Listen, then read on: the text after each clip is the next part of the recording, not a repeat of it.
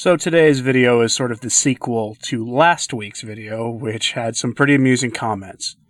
So, I bring to you A Conversation with a Cat by Hilaire Belloc.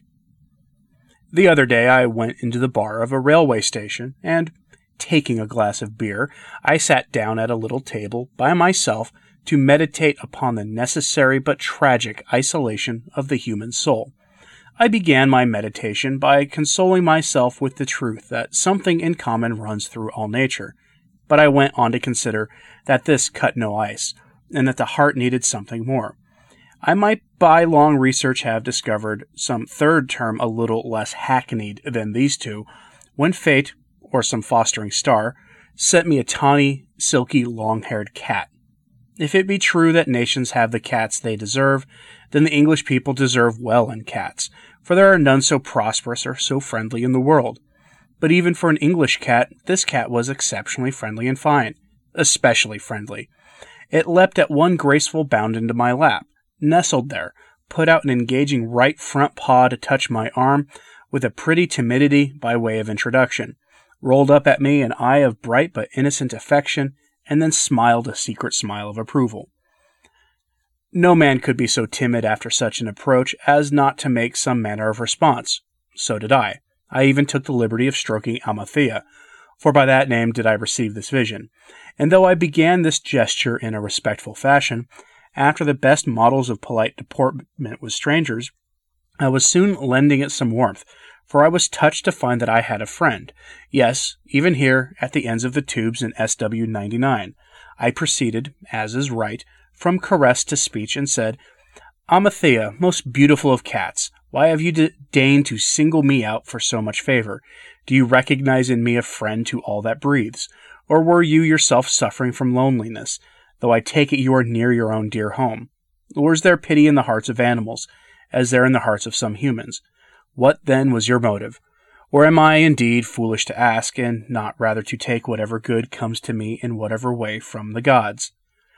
To these questions Amalthea answered with a loud purring noise, expressing with closed eyes of ecstasy her delight in the encounter. I am more than flattered, Amalthea, said I, by way of answer. I am consoled to know that there was in the world anything breathing and moving, let alone so tawny perfect, who would give companionship for its own sake, and seek out, through deep feeling, some one companion out of all living kind. If you do not address me in words, I know the reason, and I commend it. For in words lie the seeds of all dissension, and love at its most profound is silent. At least I read that in a book, Amalthea. Yes, only the other day. But I confess that the book told me nothing of those gestures which are better than words, or of that caress which I continue to bestow upon you with all the gratitude of my poor heart. To this, Amalthea made a slight gesture of acknowledgment, not disdainful, wagging her head a little, and then settling it down in deep content. O beautiful haired Amalthea, many have praised you before you found me to praise you, and many will praise you, some in your own tongue, when I am no longer held in the bonds of your presence. But none will praise you more sincerely, for there is not a man living who knows better than I that the four charms of a cat lie in its closed eyes, its long and lovely hair, its silence, and even its affected love. But at the word affected, Amalthea raised her head, looked up at me tenderly, once more put forth her paw to touch my arm, and then settled down again to a purring beatitude. You are secure, I said sadly. Mortality is not before you. There is in your complacency no foreknowledge of death nor even of separation. And for that reason, cat, I welcome you the more.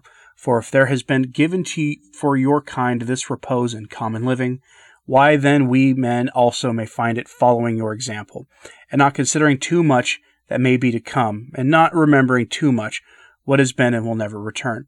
Also, I thank you for this, Amalthea, my sweet Euplacamos, for I was becoming a little familiar through an acquaintance of a full five minutes, and from the absence of all recalcitrance, that you have reminded me of my youth, and in a sort of shadowy way, a momentary way, have restored it to me. For there is an age, a blessed youthful age, O my cat, even with a miserable race of men, when all things are consonant with the life of the body, when sleep is regular and long and deep, when enmities are either unknown or a subject for rejoicing, and when the whole of being is lapped in hope as you are now lapped on my lap. Amalthea, yes, we also, we of doomed race, know peace. But whereas you possess it from blind kittenhood to that last dark day so mercifully short with you, we grasp it only for a little while. But I would not sadden you by the mortal plant. That would be treason indeed, and a vile return for your goodness. What, when you have chosen me out of seven London millions upon whom to confer the tender solace of the heart, when you have proclaimed yourself so suddenly to be my dear, shall I introduce to you the sufferings of those of whom you know nothing save that they feed you, house you, and pass you by? At least you do not take us for gods, as do the dogs, and the more I am humbled, humbly beholden to you for this little service of recognition, and something more. Amathea slowly raised herself upon her four feet, arched her back, yawned, looked up at me with a smile sweeter than ever, and then went round and round, preparing for herself a new couch upon my coat, whereon she settled and began once more to purr in settled ecstasy. Already had I made sure that a rooted and anchored affection had come to me from out the emptiness and nothingness of the world, and was to feed my soul henceforward. Already had I changed the mood of long years, and felt a con- conversion toward the light of things, an appreciation, a cousinship with the created light, and all that through one new link of loving kindness. Then, whatever it is that dashes the cup of bliss from the tips of mortal man, up and dashed it good and hard. It was the ancient enemy who put the fatal sentence into my heart, for we are the playthings of the greater powers, and surely some of them are evil. You will never leave me, Amathea, I said. I will respect your sleep, and we will sit here together through all uncounted time. I holding you in my arms, and you dreaming of the fields of paradise. Nor shall anything part us, Amathea. You are my cat, and I am your human, now and onwards into the fullness of peace. Then it was that Amathea lifted herself once more, and with delicate, discreet, unweighted movement of perfect limbs leapt tightly to the floor as lovely as a wave. She walked slowly away from me without so much as looking back over her shoulder. She had another purpose in her mind, and as she so gracefully and so majestically neared the door which she was seeking, a short, unpleasant man standing at the bar said, Puss, puss, puss, and stooped to scratch her gently behind the ear.